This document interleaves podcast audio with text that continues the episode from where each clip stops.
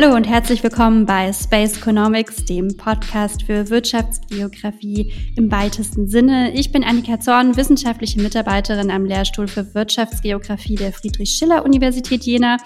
Und ich sitze heute hier mit meinen Kollegen Björn Braunschweig und Torben Sell und wir diskutieren über Teilhabe in ländlichen und urbanen Räumen ähm, sowie auch partizipative Projekte, die zum Beispiel der Zwischennutzung dienen. Während Björn Braunschweig allen HörerInnen als Moderator von vielen äh, Podcast-Folgen hier bekannt sein dürfte, ist Torben Sell gerade frisch bei uns am Lehrstuhl angekommen. Torben hat Stadt- und Raumplanung studiert und ist gleichzeitig gelernter Landschaftsgärtner. Er hat außerdem bei der Thüringer Landgesellschaft gearbeitet und sich dort vor allem mit der äh, Gestaltung von Stadtgrün unter den Vorzeichen des Klimawandels beschäftigt. Jetzt unterstützt er Björn im Projekt Interco 2 hier bei uns am Lehrstuhl. Äh, die Folge zu Interco 2 ähm, habt ihr auch schon äh, gehört bei uns und die wird uns nochmal im Blog verlinkt. Wir wollen heute über Zwischennutzung reden. Ähm, aber das ist mir jetzt persönlich nicht so ein Begriff. Vielleicht können wir erstmal klären, was das ist. Torben, was ist Zwischennutzung ähm, und was hat es mit Flächenmanagement zu tun? Hm, naja, also erstmal auch von mir herzlich willkommen. Ähm, was ist Zwischennutzung? Gute Frage. Also Zwischennutzung fängt eigentlich in dem Moment an, wo ähm, irgendein Objekt oder eine Fläche vor allem keine Nutzung gerade mehr hat und eine, neu, also einer temporären neuen Nutzung zugeführt wird, bis dann eine neue, eventuell endgültige Nutzung gefunden ist. Wie so eine Zwischennutzung letztendlich aussehen kann, ist relativ vielfältig. Also es geht äh, wirklich davon, dass man ein Haus äh, zwischennutzen kann, aber es kann auch die äh, Brachfläche, wo einfach nur ein bisschen Vegetation äh, momentan vorhanden ist, sein, die zwischengenutzt wird.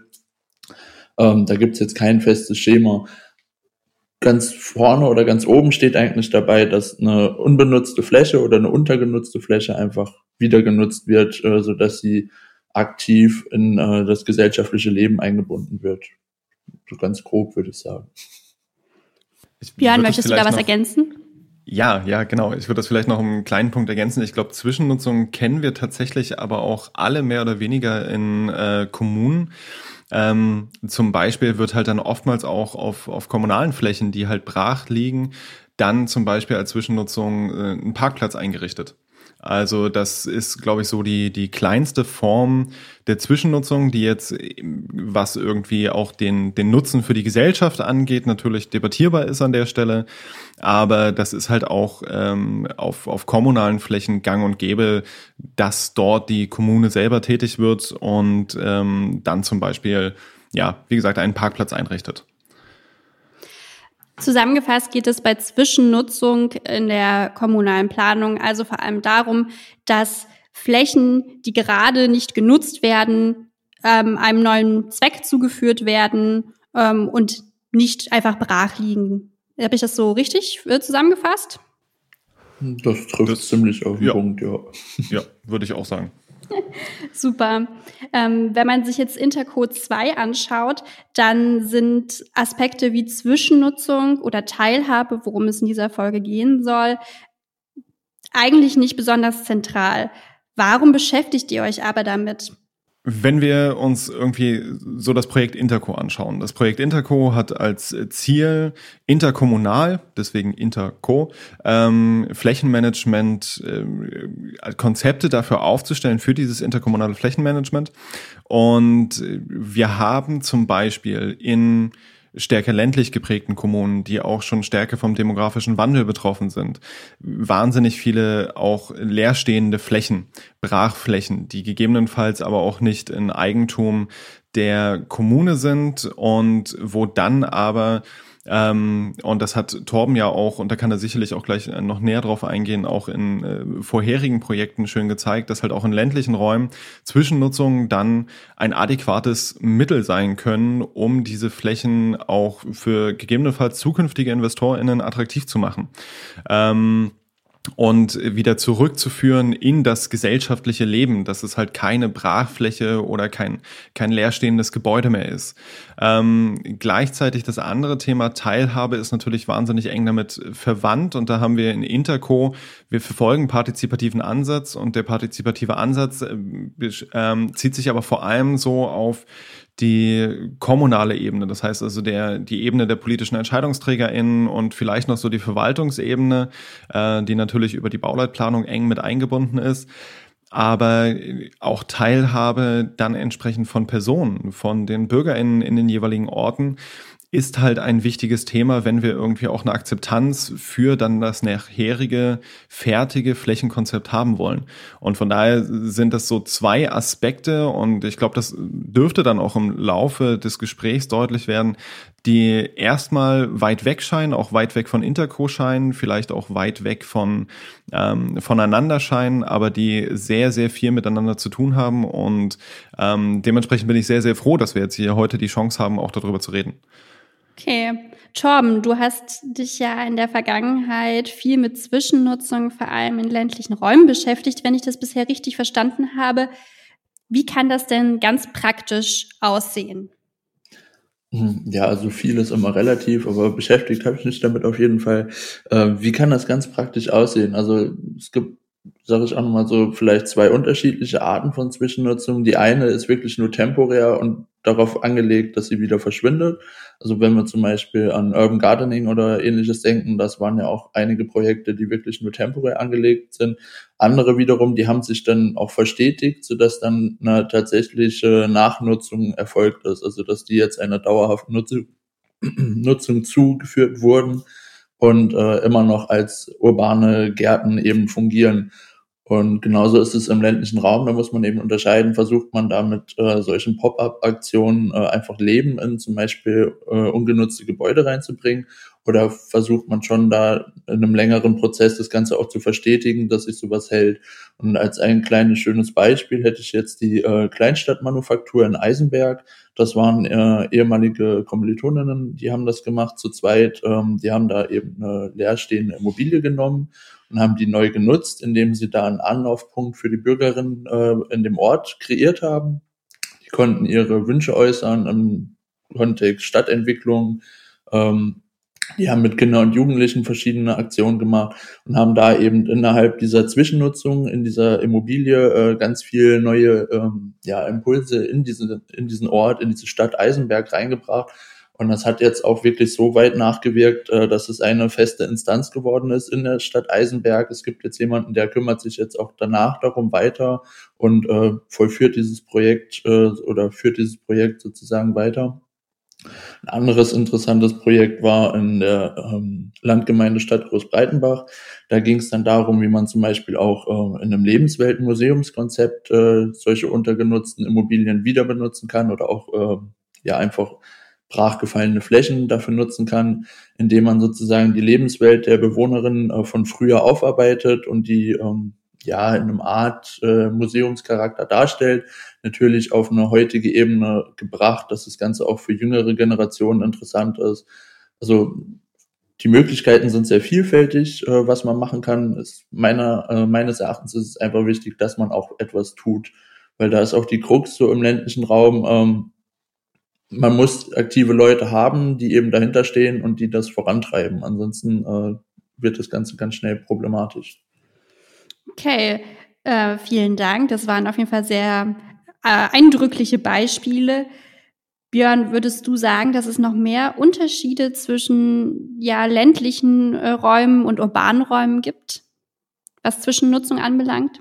Ja, also ich glaube, dass das einfach, also A, ist es schon eine, ein Unterschied in den Flächen, die zur Verfügung stehen. Also ähm, während wir in urbanen Räumen zum Teil ganze Straßenzüge haben, so wie wir es zum Beispiel in Halle, ähm, Halle Saale hatte ähm, in freiem Felde war das damals, glaube ich, einen riesengroßen ähm, Straßenzug, der entsprechend Leerstand, ähm, wurde damals auch ein bisschen in Anführungsstrichen gehypt, so als ähm, die leerste Straße Deutschlands.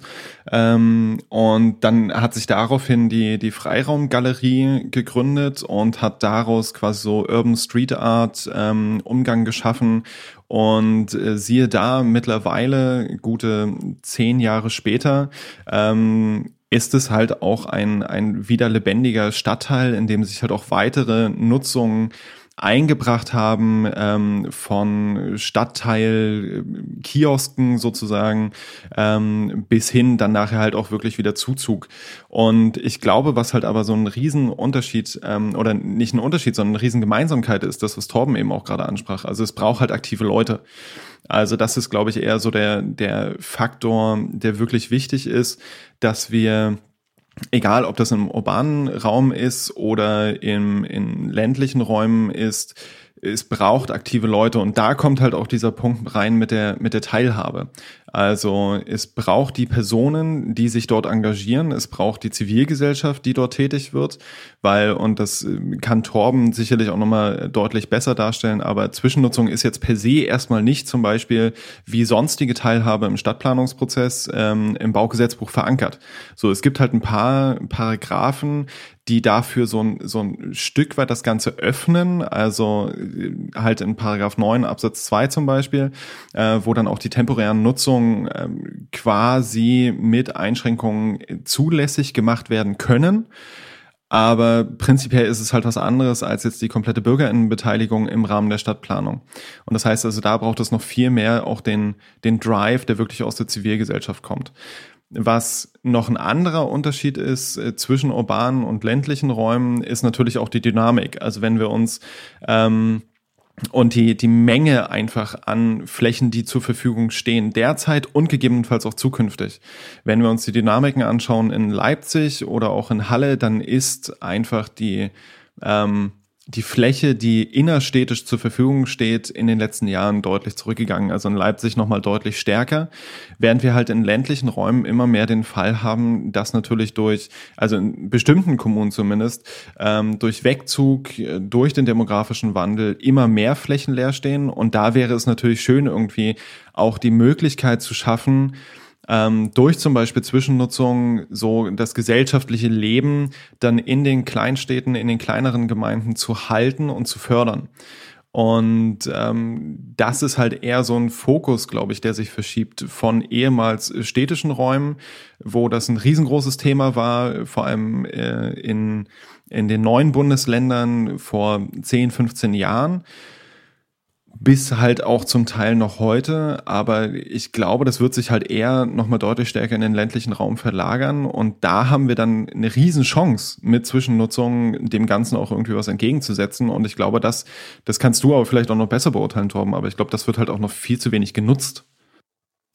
Also ähm, zu wenig genutzt, definitiv. Man könnte mehr machen. Man kann auch zukünftig noch mehr machen, wenn man so sich die demografische Entwicklung anguckt. Also die Flächen beziehungsweise die Bausubstanz wird immer mehr zur Verfügung stehen. Die Frage ist eben, was man daraus macht.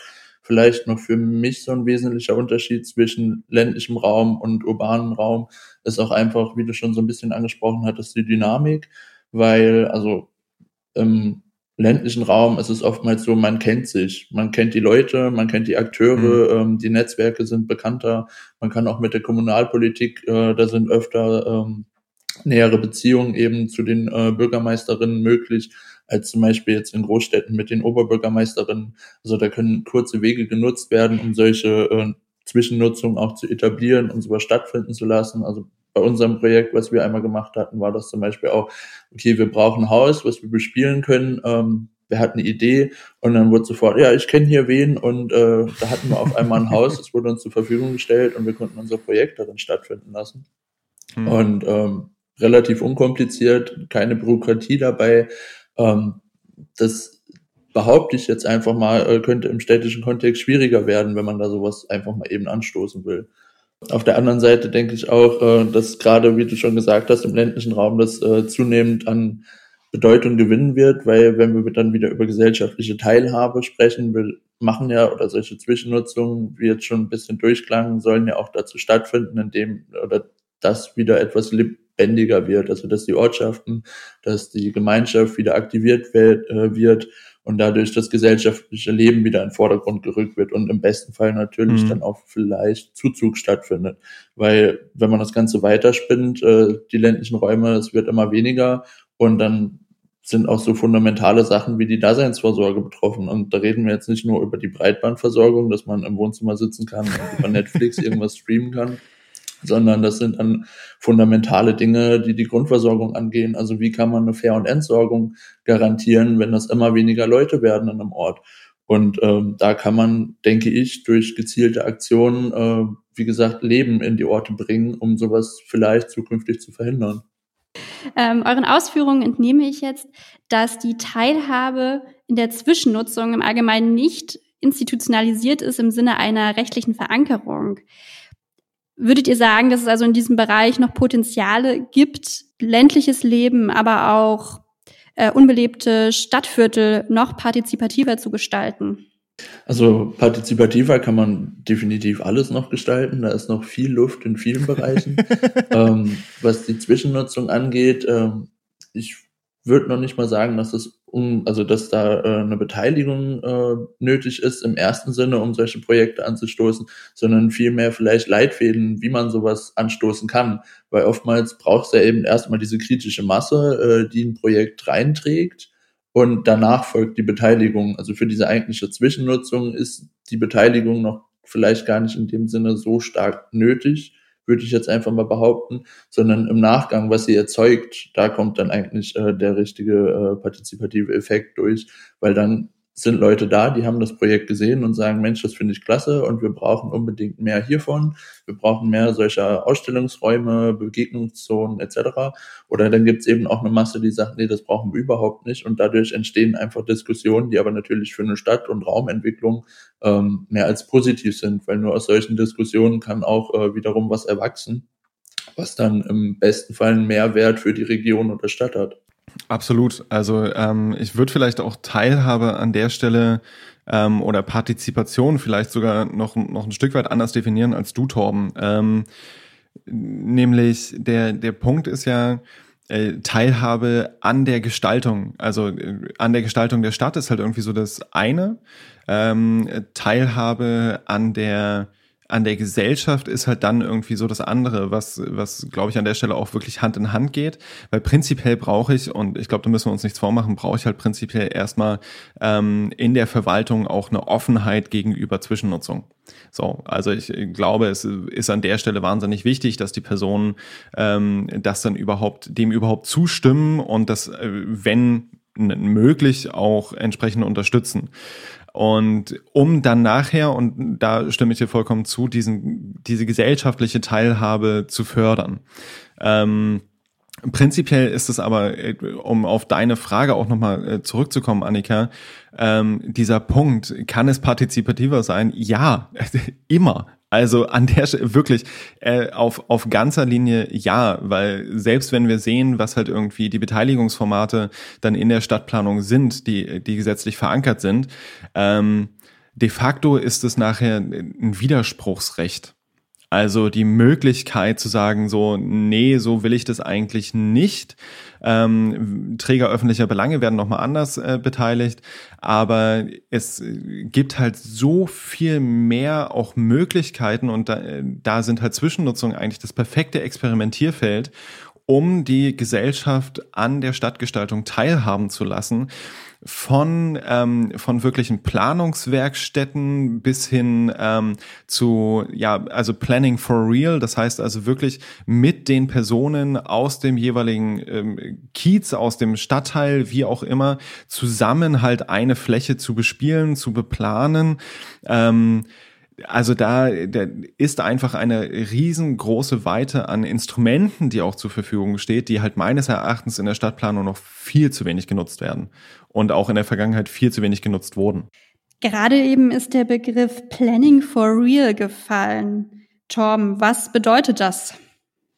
Hm, Planning for Real ist im Grunde genommen eine Moderationstechnik, um eben Partizipation zu ermöglichen, wobei die Leute vor Ort ähm, die Möglichkeit kriegen, zum Beispiel an einem Modell oder an einer anderen Nachbildung von ihrem Quartier, von ihrem Stadtteil ihre Wünsche und Bedürfnisse zu äußern, aber auch Kritik äh, eben anhand von diesem Modell zu verorten. Das hat den netten Vorteil, die Leute können sich orientieren, die wissen sofort, aha, hier äh, an der Kreuzung war das und können da eben gezielt ihre Meinung kundtun. Für die planerische Ebene bedeutet das dann, dass man im Grunde genommen direkt ein Modell hat, wo alle Wünsche und kritischen Äußerungen schon verortet sind, so dass man dann herangehen kann und genau anhand dieses Modells sagen kann, okay, an dem Punkt müssen wir das optimieren, hier gilt es das zu verbessern und äh, dort, da passt ausnahmsweise alles und das können wir so lassen. Und jetzt, ich weiß, im dritten Mastersemester war das ähm, ein Projekt, ähm, ähm, Erfurter Quartier Johannesplatz. Und da haben wir zum Beispiel einfach mal komplette, das komplette Quartier nachgebaut als Modell und die Leute sollten einfach mit Fähnchen verorten, äh, wo ihnen was fehlt, wo sie was gut finden. Und das wurde auch mega gut angenommen, weil äh, ja die Leute konnten sich das besser vorstellen, die konnten direkt eben ihre Meinung kundtun, indem sie einfach in dem Moment so ein ja, Fähnchen setzen, was erstmal nicht viel Gewicht hat. Aber in der Summe, was dabei rauskam, war einfach ein Ergebnis und da hat sich auch jeder wiedergefunden, weil jeder seine Meinung auf eine relativ subtile Art und Weise äußern konnte. Und äh, vielleicht noch zu dem Ja mehr Partizipation, weil gerade wenn wir über solche Beteiligungen im Sinne von dem BauGB reden, ähm, dann sind das ja auch immer so eine ja, es ist eine bestimmte Masse, die damit angesprochen wird, aber ein Großteil der Bevölkerung äh, hat überhaupt nicht die Möglichkeit, sich in dem Maße einzubringen bei solchen Prozessen. Mal ganz davon abgesehen, dass es eben, wie äh, du schon gesagt hast, mehr so ein Widerspruchsrecht ist, als äh, jetzt wirklich was an der Planung noch groß ändern zu können. Also ich kann dagegen sein, dann wird vielleicht noch was geändert, dahingehend, dass es halt nicht mehr so schlimm ist, aber wenn da jetzt eine Planung, also ein vorhabenbezogener Bebauungsplan irgendwie stattfinden soll, dann wird schon irgendwie geguckt, dass dieses Vorhaben am Ende halt stattfindet. Und ähm, da ist wirklich noch viel Optimierungsbedarf. Zum Beispiel steht ja auch im Baugesetzbuch, dass auch Kinder und Jugendliche Teil der Öffentlichkeit sind und beteiligt werden sollen. Die Beteiligungsformate, die einfach da momentan angewendet werden, die greifen Kinder und Jugendliche oder holen die einfach nicht ab. Das ist ein ja. großes Problem, was äh, verbessert werden muss. Absolut. Also ich glaube auch gerade dieses, dieses Zielgruppenspezifische, was du jetzt angesprochen hast, also das kennen wir, also du ja sicherlich auch, Annika, auch aus der Politikwissenschaft, ähm, die, die Schwierigkeiten, dass wir einfach bestimmte vor allem einkommensstärkere Schichten haben, die sich übermäßig oder überrepräsentativ an solchen direktdemokratischen Instrumenten beteiligen und da dann auch entsprechende äh, Ausgleichsmechanismen zu schaffen in der, in der Stadtplanung. Ähm, aber genauso bei anderen direktdemokratischen Instrumenten. So, das ist, das ist definitiv ein wahnsinnig wichtiger Punkt. Und Kinder und Jugendliche äh, sind eigentlich so eine, so eine wundervolle ähm, ja auch auch Ressource dann entsprechend für die Stadtgestaltung so weil an ganz vielen Stellen sind Kinder und Jugendliche übermäßig von schlechter Stadtplanung betroffen. Also sei es, sei es, ja, aber sei es, sei es halt irgendwie Fußwege, die, die irgendwie komisch gesetzt sind, sei es äh, Ampelübergänge, sei es äh, Verkehrsführung, sei es die Gestaltung öffentlicher Plätze. Ähm, ich sehe das hier immer in der Innenstadt. Äh, in der Innenstadt von Leipzig gibt es, gibt es so kleine Brunnen. Ähm, und diese Brunnen sehen jetzt auch ansonsten den Rest des Jahres, ähm, wenn sie nicht gerade an sind, etwas unscheinbar aus. Das sieht ein bisschen aus, als wären das so verquere Bänke. Ähm, und im Sommer, wenn es wirklich bullenheiß ist, dann, dann spielen dort, äh, spielen dort Kinder, dann sitzen die Eltern gemeinsam drumrum, Gut, dieses Jahr jetzt eher weniger, ähm, aber prinzipiell sitzen die Eltern dann drumrum. Ähm, die, die Innenstadt ist belebt, auch unabhängig von, von sonstigen Konsumverhalten ist die Innenstadt belebt. Und ich glaube, das ist halt auch so ein Riesenpunkt, ähm, bei, wenn wir, wenn wir Stadtplanung partizipativer denken an der Stelle ähm, und stärker vom ja, de facto ist ja das, was, was wir jetzt eigentlich die ganze Zeit gesagt haben, stärker vom Menschen her zu denken, ähm, dann habe ich halt noch viel mehr die Möglichkeit, auch eine Innenstadt unabhängig von sonstigem Konsumverhalten zu beleben. Und das ist dann vor allem auch interessant, und da schließt sich so ein bisschen der Kreis, meines Erachtens zumindest, ähm, für ländliche Räume, wo ich halt weniger stark so ein ähm, ja, so ein, so ein Schlendern zum Beispiel durch irgendwelche Einkaufsstraßen habe oder dergleichen, was dann halt für so eine mehr oder weniger Begegnung zwischen Menschen führt. Vielleicht noch ganz kurz, um das Thema noch mit Kindern und Jugendlichen aufzugreifen, einen äh, interessanten Hinweis, ich glaube, das war Wolf Tessin, der das geschrieben hatte, äh, wo es um Raumverhalten ging oder Raumwirkung. Einfach mal den Tipp, äh, wenn man solche Räume versucht zu planen, sich einfach mal hinzuhocken und einfach mal aus so einer Ein-Meter-Perspektive den Raum zu beobachten. Einfach sich, also das mal auf sich wirken zu lassen, um diese kindliche Perspektive einzunehmen, um diesen Blickwinkel einfach mal besser verstehen zu können wenn man aus dieser Perspektive eben den Raum sieht. Weil, wie du schon gesagt hattest, es ist ja oftmals so, die Kinder und Jugendlichen werden in dem Sinne nicht berücksichtigt, dass eben auch die Räume für sie geschaffen werden sollen.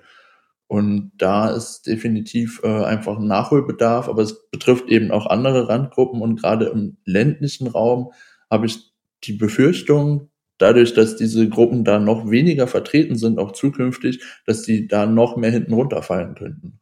Wir haben jetzt sehr konkret über einerseits Partizipation in der Raumplanung gesprochen und andererseits über gesellschaftliche Teilhabe im Allgemeinen. Vielleicht könnten wir das Ganze noch mal ein bisschen abstrahieren und allgemein darüber sprechen, was genau bedeutet Partizipation in der Raumplanung auf der einen Seite und was bedeutet gesellschaftliche Teilhabe auf der anderen und wie ist das Verhältnis zwischen diesen beiden ja, Aspekten? Björn, kannst du vielleicht dazu was sagen? Ähm, ja, also Partizipation ist ja erstmal irgendwie so ein sehr, sehr, sehr breiter Begriff und soll ja eigentlich erstmal sagen, ähm, irgendwie mitmachen. So, ähm, an etwas partizipieren bedeutet erstmal, ich kann da in irgendeiner Form mit dabei sein, mitmachen. In der Stadtplanung bedeutet das vor allem halt auch aus meiner Sicht ähm, weitergehend als jetzt irgendwie die Bürgerinnenbeteiligung im BauGB ähm, mitgestalten. So, es ist halt, wenn ich Bürger, Bürgerin einer Stadt bin, dann ist es halt irgendwie auch, das ist ja mein Lebensumfeld. Das äh, bedeutet also, da entsprechend teilhaben zu können, ähm, dabei, wie das Ganze nachher aussieht, wie also mein Umfeld aussieht. So, da, da sind wir ganz schnell in, in anderen Debatten äh, von Lefebvres Recht auf Stadt ähm, bis hin dann zu, zu ganz konkreter ähm, Ausgestaltung in Partizipationsinstrumenten. Aber prinzipiell bedeutet das erstmal, ich kann mein Lebensumfeld mitgestalten. Teilhabe im gesellschaftlichen Sinne würde ich an der Stelle nochmal ähm, mit einem anderen Twist sehen, hängt aber auch eng damit zusammen. Nämlich Teilhabe, gesellschaftliche Teilhabe bedeutet auch Zugänge zu haben ähm, zu Debatten, Zugänge zu haben zu äh, sämtlichen Bereichen des gesellschaftlichen Lebens. Und Teilhabe bedeutet dann auch äh, Teil zu sein in ähm, politischen Debatten, politischen Diskussionen, politischen Willensbildungsprozess. Und da, wo das natürlich ganz eng zusammenhängt, ist eigentlich auch der Punkt, den Torben vorher schon angesprochen hat. Ähm, wenn Personen nicht in der Planung mitgedacht werden, das heißt, dass zum Beispiel die kindliche oder jugendliche Perspektive fehlt, ähm, dann sind Räume auch einfach für diese Personen nicht geeignet. Und ich glaube, das, wo wir, wo wir das am ehesten sehen können und wo auch äh, die Gesetzgebung zum Beispiel über die, die Beteiligung der Träger öffentlicher Belange ähm, ja mit dabei ist, ist zum Beispiel Personen, die auf einen Rollstuhl angewiesen sind. Ich glaube, das veranschaulicht das immer sehr, sehr auf, auf sehr einfache Weise. Wenn ich diese Person in der Stadtplanung nicht mit berücksichtige, also entsprechend auch nicht auf Barrierefreiheit sitze, dann grenze ich diese Person auch aus dem gesellschaftlichen Leben in bestimmten Teilräumen schlichtweg aus, weil ihnen der Zugang einfach nicht möglich ist. Und das ist, deswegen ist dann, um gesellschaftliche Teilhabe zu ermöglichen, meines Erachtens auch die Beteiligung in der Stadtgestaltung von sämtlichen Personen, die davon betroffen sind, und das ist dann nachher nun mal einfach die Bevölkerung der Stadt, ähm, so wichtig, um dann gesellschaftliche Teilhabe prinzipiell zu ermöglichen. Ich kenne das aus dem Bereich Klimaschutz, Klimaanpassung. Da werden ja häufig bei Planungen von zum Beispiel Windkraftanlagen auch die Bürgerinnen und Bürger mit einbezogen, also vor allem natürlich die Anwohnerinnen und Anwohner, damit man auch die Akzeptanz für bestimmte Maßnahmen erhöht. Und ich kann mir vorstellen, dass es in der, in der Raumplanung im Allgemeinen, meinetwegen auch in der Stadtgestaltung, relativ ähnlich ist. Ne? Also wenn ich einbezogen werde in Entscheidungen, die mein Lebensumfeld betreffen, dann bin ich vielleicht auch eher dazu bereit, diese zu akzeptieren. Absolut. Also ähm, bei uns im Studium, wir hatten einen Dozenten, am Anfang haben wir gedacht, okay, das ist ein Wahlmodul, das sind zwei einfache Credit Points, das macht man eben so mit. Äh, das Modul nannte sich Planer als Betroffene und äh, mhm. da hat er uns durch die Stadt Erfurt gescheucht und wir saßen im Rollstuhl, wir hatten eine Brille auf, die eben uns ähm, simuliert hat, wie das ist, mit äh, der ein oder anderen äh, Seheinschränkung äh, durch die Stadt zu laufen äh, oder einfach komplett abgedunkelt, eben gar nichts sehen zu können, äh, mit Ohrmuscheln, dass wir nichts hören konnten und und und und haben so auf verschiedene Art und Weise eben erstmal Verständnis für diese Gruppen entwickelt, äh, wie die sich in ja, Städten fühlen müssen, die nicht für sie geplant wurden und äh, wie man damit umgehen kann. Und ich denke, das ist ein wichtiger Schritt, um da überhaupt äh, auch Bewusstsein bei den Planerinnen äh, zu schaffen. Auf der anderen Seite, ähm, weil du gesagt hattest, man muss immer die ganze Bevölkerung mitdenken, da ist halt auch das Riesenproblem. Wie kann man die ganze Bevölkerung mitdenken? Weil zum einen, es gibt immer wieder Gruppen, die wollen sich auch in dem Sinne nicht beteiligen, weil vielleicht schon eine Verdrossenheit herrscht und sie sagen, okay, das bringt uns nichts, da passiert eh nichts für uns. Auf der anderen Seite ist es auch oft für Städte eine finanzielle Frage, wie kann man solche Beteiligungsformate umsetzen, damit wir wirklich alle ansprechen. Zum Beispiel bei unserer Veranstaltung war eine große Frage, wie erreichen wir äh, Leute, die eben nicht der deutschen Sprache so mächtig sind. Dann haben wir angefangen und haben das auf Englisch übersetzt. So, dann haben wir geguckt, welche Nationalitäten sind noch stark vertreten. Äh, und am Ende hätten wir sechs oder sieben Sprachen übersetzen müssen. Äh, das konnte keiner von uns, obwohl wir es gerne getan hätten. Aber dafür wird dann eben auch kein Geld bereitgestellt. Und das ist, glaube ich, da auch eine große Krux, gerade solche Gruppen zu erreichen, die nicht so leicht zu erreichen sind, leider. Das heißt, die Teilhabe stößt da an ihre Grenzen? An finanzielle und äh, gesellschaftliche, denke ich, ja. Ja und und nein. also ich würde ich würde ähm, klar klar stößt also die finanziellen Grenzen sind immer da. So machen wir uns ja. nichts vor. Also vor allem äh, wenn wir dann halt auch in ländliche Räume schauen, ähm, da sind die finanziellen Engpässe zum Teil noch deutlich größer als jetzt in den größeren Städten, ähm, was natürlich auch an der Wirtschaftsstruktur liegt und so weiter und so fort. Aber was was halt so wirklich so ein, so ein wichtiger Punkt ist, den ihr jetzt auch eigentlich beide angesprochen habt, ähm, so dieses, ich bin der Meinung, dass das eigentlich vor allem Stadtplanung das perfekte Experimentierfeld ist, um halt erstmal auf kleinem Raum sämtliche demokratische Instrumente in der ein oder anderen auf das Thema angepassten und abgewandelten Form, aber einfach auszuprobieren.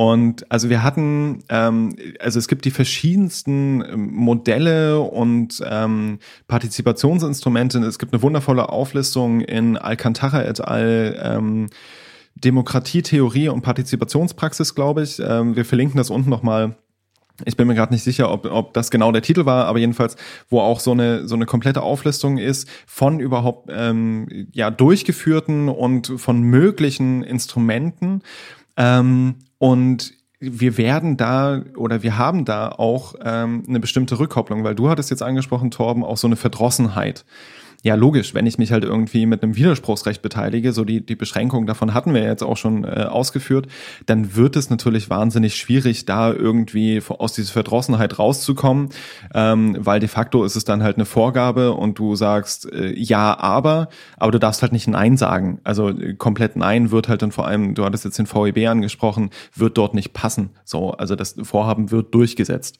Ähm, und dann ist halt aber der, der andere Punkt, da wirklich die Möglichkeit einfach zu schaffen, sich auszuprobieren und ganz genau zu sehen, und das hattest du ja bei dem Planning for Real zum Beispiel angesprochen, dass die Leute sehen, hey, meine Stimme wird gehört. Hey, ich, ich gestalte wirklich mit. Ich sage nicht nur, äh, finde ich nicht so cool, weil ähm, Emissionsschutzgesetz spricht dagegen, weil ich würde gerne langfristig frei atmen können.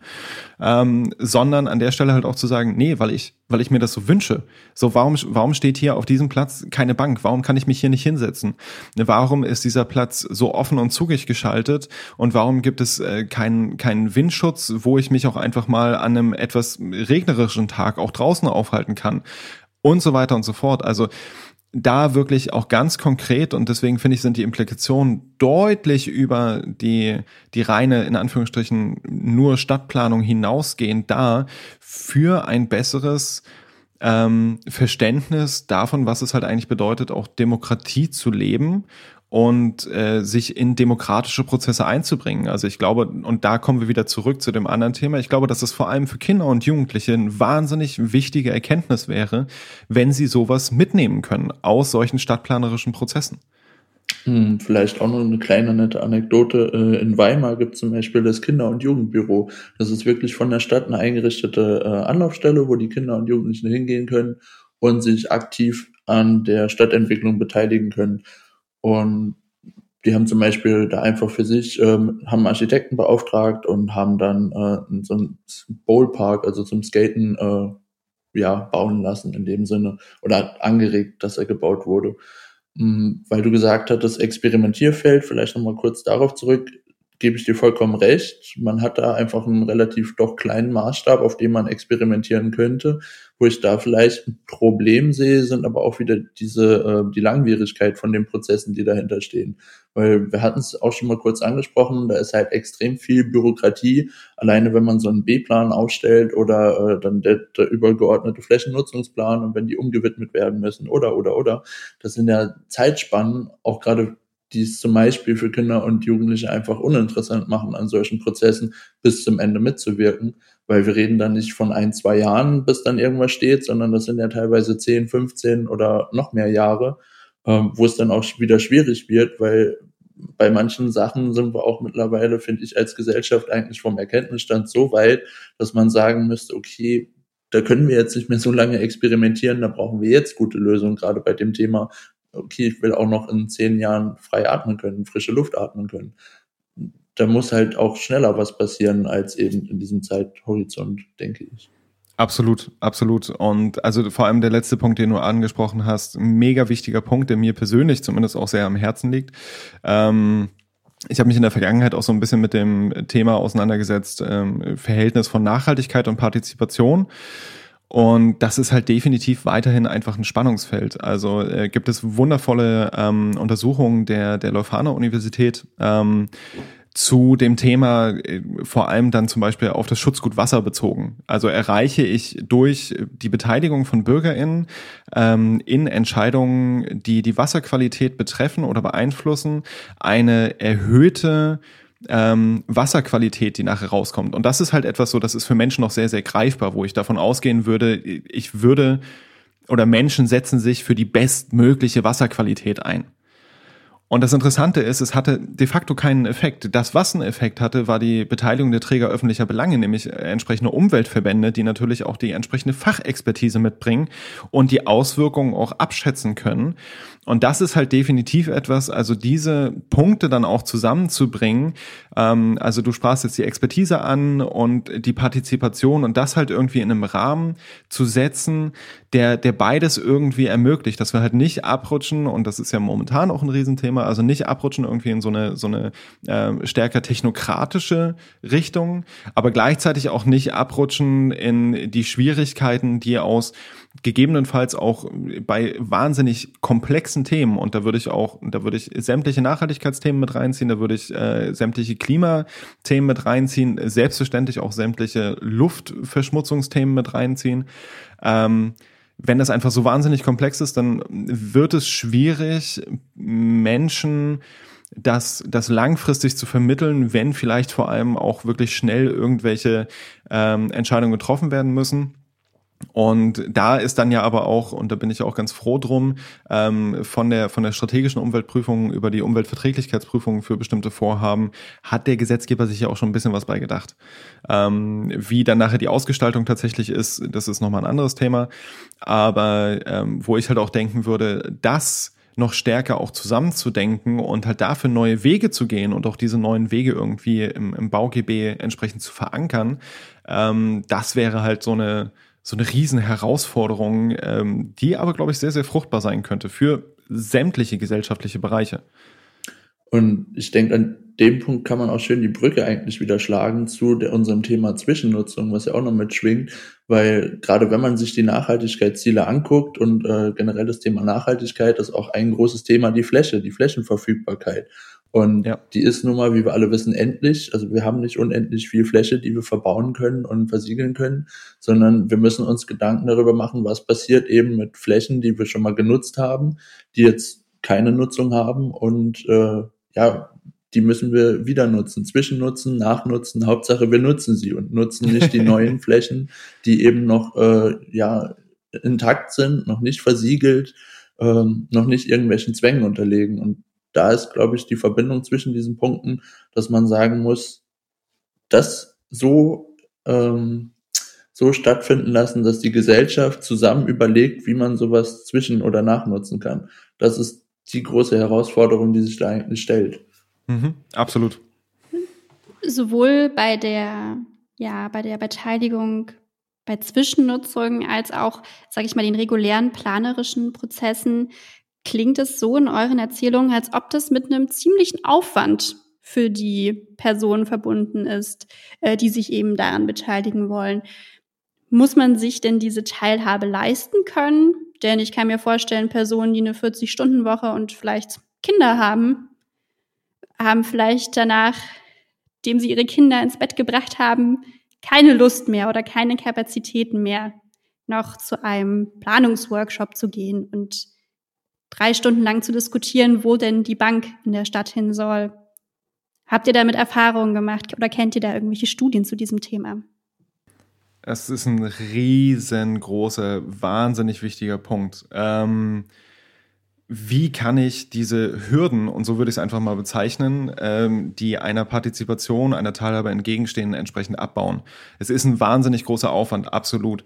Und da finde ich zum Beispiel so Projekte wie, wie in Berlin, ähm, ich habe das, äh, den Namen des Projektes jetzt nicht mehr ganz im Kopf, aber wo für runde Tische nicht nur, das war schon mal der erste Punkt, nicht nur eine, ähm, um den Kiez zu planen, ein, eine repräsentative Zusammensetzung aus dem Kiez quasi per Zufallsauswahl rausgezogen wurde, die dann angeschrieben wurden, sondern die haben für die Beteiligung an diesem Verfahren entsprechende Aufwandsentschädigungen bekommen, ähm, waren quasi eine repräsentative äh, Gruppe für die, äh, für die Bevölkerung im Kiez und haben dann quasi so die, die ersten Grundsteine gelegt. Das heißt also, die, die Personen, die irgendwie Kinder betreuen mussten, die haben Kinderbetreuung äh, bekommen.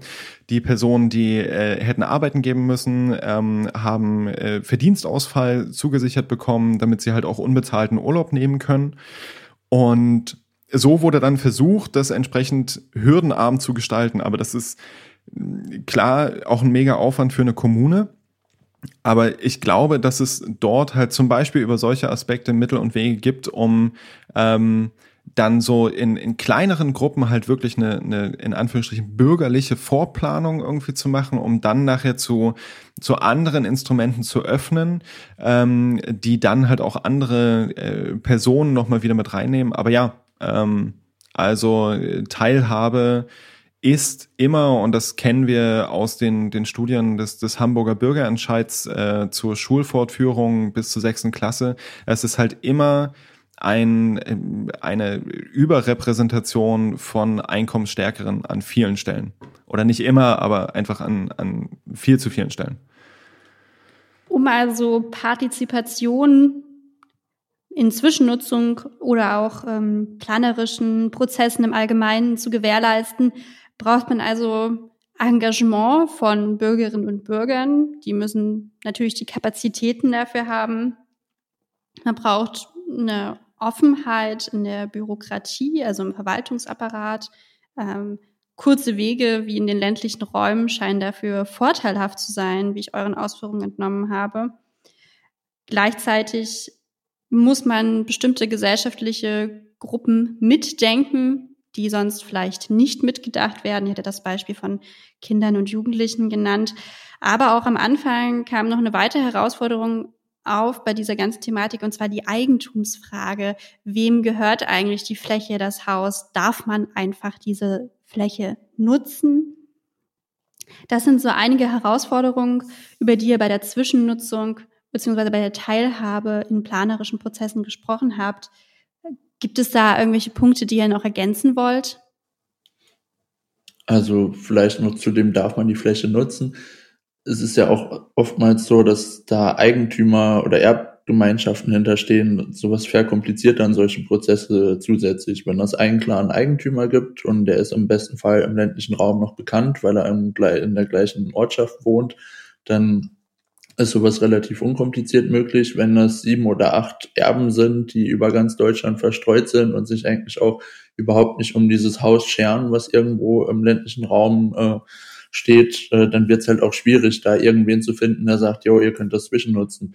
Und im städtischen Raum ist es ähnlich. Da sind eventuell irgendwelche Unternehmen, die noch dahinter stehen, denen das eigentlich gehört oder die da Teile halten und etc. Da muss man gucken, wer ist im Grundbuch eingetragen um letztendlich dann eine Person ausfindig zu machen, die einem sagen kann, okay, ihr dürft das nutzen. Und das sollte man einfach noch viel mehr ermöglichen, vielleicht auch einfach, indem man als Stadt sagt, äh, Leute oder Eigentümerinnen, die sagen, hier, das würde für eine Zwischennutzung zur Verfügung stellen, dass man sowas in einen Online- ähm, Portal reinstellen kann und dann wiederum guckt, okay, wer hat dafür eine coole Idee, dann lasst uns das einfach mal ausprobieren, dass eben da ein schnellerer Weg gefunden wird, um Leute zusammenzuführen, die Ideen haben und die Eigentum haben. Ähm, ja, ein Punkt dafür ist ja zum Beispiel auch den ähm, mehr oder weniger gepflegten, aber jetzt auch wieder stärker, zumindest hier in Leipzig, ins Gespräch gekommenen Leerstandsmelder zum Beispiel zu nutzen, um halt einfach auch schon mal zumindest irgendwie das, diese Flächen erstmal sichtbar zu machen. Das ist, glaube ich, so der erste Punkt. Und äh, dann halt natürlich die, die Zusammenarbeit mit der Stadt als wichtiger zweiter Punkt. Und äh, bei allem anderen würde ich Torben auch, auch absolut zustimmen. So, aber ich glaube halt, dass, dass solche, dass wir auch durch digitale Instrumente da nochmal ganz andere Möglichkeiten an die Hand kriegen, um solche Partizipationsinstrumente einfach umzusetzen und ähm, darzustellen, anders damit umzugehen, sei es jetzt irgendwie Virtual Reality, wo ich Möglichkeiten habe, eine Brachfläche schon mal mit einem, mit einem Modell zu versehen und wenn Menschen vorbeigehen, können sie einen QR-Code scannen und können sich dann schon mal angucken, wie das eigentlich mal geplant aussieht oder was, was dort geplant ist. Ähm, und können selber dann halt quasi die, die Fähnchen aus dem Planning for Real dann halt äh, einfach via App setzen oder dergleichen. Also der, ich glaube, da gibt es noch viele, viele, viele, viele Möglichkeiten, die halt aber ähm, ganz oft ja dann auch wieder an den finanziellen Möglichkeiten der, der Kommunen einfach scheitern. Wie, wie, wie so vieles im, in Planungsprozessen. Das ist eine wunderschöne Überleitung zu meiner letzten Frage, Björn. Vielen Dank. Und zwar würde ich gerne wissen, was ihr euch wünschen würdet, wenn ihr drei Wünsche frei hättet, Vielleicht möchte Torben drei Wünsche äußern, allgemein zur Zwischennutzung und Björn zu partizipativen Instrumenten. Ähm, ich wünsche mir für die Zwischennutzung vor allem auf oder in ländlichen Räumen auch jetzt gedacht, weil es gibt da meines Erachtens nach Fördermöglichkeiten, die schon vorhanden sind, die einfach ein bisschen anders angelegt werden müssten, zum Beispiel LIDA. Bei LIDA hat man eine Zweckmittelbindungsfrist, die eben äh, beachtet werden muss indem man sagt, okay, ich darf das jetzt die nächsten, ich weiß nicht, 12, 15 Jahre nutzen. Also man braucht da irgendwie einen Nutzungsvertrag und und und. Äh, ist bei so einer Zwischennutzung natürlich blöd, wenn die nur auf fünf Jahre angelegt ist, kann man das nicht nachweisen. Dass es einfach für solche kreativen kleinen Ideen Geld gibt, dass man sowas direkt fördern kann. Und wenn es ein Mikrokredit oder irgendwie was ist, äh, was sowas eben vorantreibt, äh, sowohl im städtischen als auch im ländlichen Kontext, dann würde ich mir wünschen, dass da einfach auch ein bisschen die Kreativität noch mehr gefördert wird, äh, dass eben ja bisschen mutiger auch wird in dem, was man stattfinden lässt und was stattfinden darf. Da, also finde ich meines Erachtens nach könnte noch viel mehr passieren, äh, viel kreativer gedacht werden in vielen Punkten. Und schau, mein letzter Wunsch zur Zwischennutzung ist, äh, ja, dass es grundsätzlich einfach viel mehr Beachtung findet und äh, bürokratisiert wird, also dass es leichter und schneller vonstatten gehen kann, wenn da was leer steht, da habe ich eine Idee für, dann ja, make it happen. Also lass es einfach stattfinden. Ja. Make it happen. Ja. Björn, was wünschst du dir für partizipative Instrumente? Ähm, also beim Make It Happen kann ich mich einfach nur anschließen. Also es ist ähm, ja definitiv. Also das ist halt so. Ich glaube, ganz viel hängt dabei wirklich auch ähm, an dem Mut, da irgendwie aus der Comfortzone als ähm, planende Organisation, Institution irgendwie rauszutreten und ähm, da an der Stelle diese diese wahnsinnig demokratisch angelegten Instrumente einfach zu nutzen. Ähm, und natürlich wird es dann auch die Möglichkeit oder natürlich wird es auch die Fälle geben, äh, sich da mal in die, in die Nesseln zu setzen. Aber das ist halt, deswegen sprach ich halt von dem Experimentierfeld so. Also auch ich als Kommune könnte dann halt einfach mal mit einer kleinen Fläche anfangen. So, das sind dann vielleicht nur, nur in Anführungsstrichen 500 oder 1000 Quadratmeter. Aber das kann einfach einen riesen Impact haben, ähm, den wir an der Stelle vielleicht gar nicht, gar nicht absehen können, wenn Menschen merken, ich bringe mich ein, meine Stimme wird gehört und es ist ein wirklich demokratischer Prozess, das einfach auch zu merken, dass Demokratie nicht irgendwie so etwas ist, was weit weg ist, sondern etwas, was wir aktiv in die Hand nehmen, aktiv gestalten können. Und ähm, der nächste Wunsch wäre an der Stelle auch einfach dem im BauGB mehr Raum für solche Aspekte einfach einzuplanen und einzubauen. Also die, die Bürgerinnenbeteiligung ist halt, wie wir ja gesagt haben, und schon drüber gesprochen haben, ähm, relativ restriktiv in dem, was sie, was sie auch äh, zulässt, ähm, gleichzeitig auch relativ, in Anführungsstrichen, ähm, auch ja, widerspruchsfreudig und gestaltungsarm.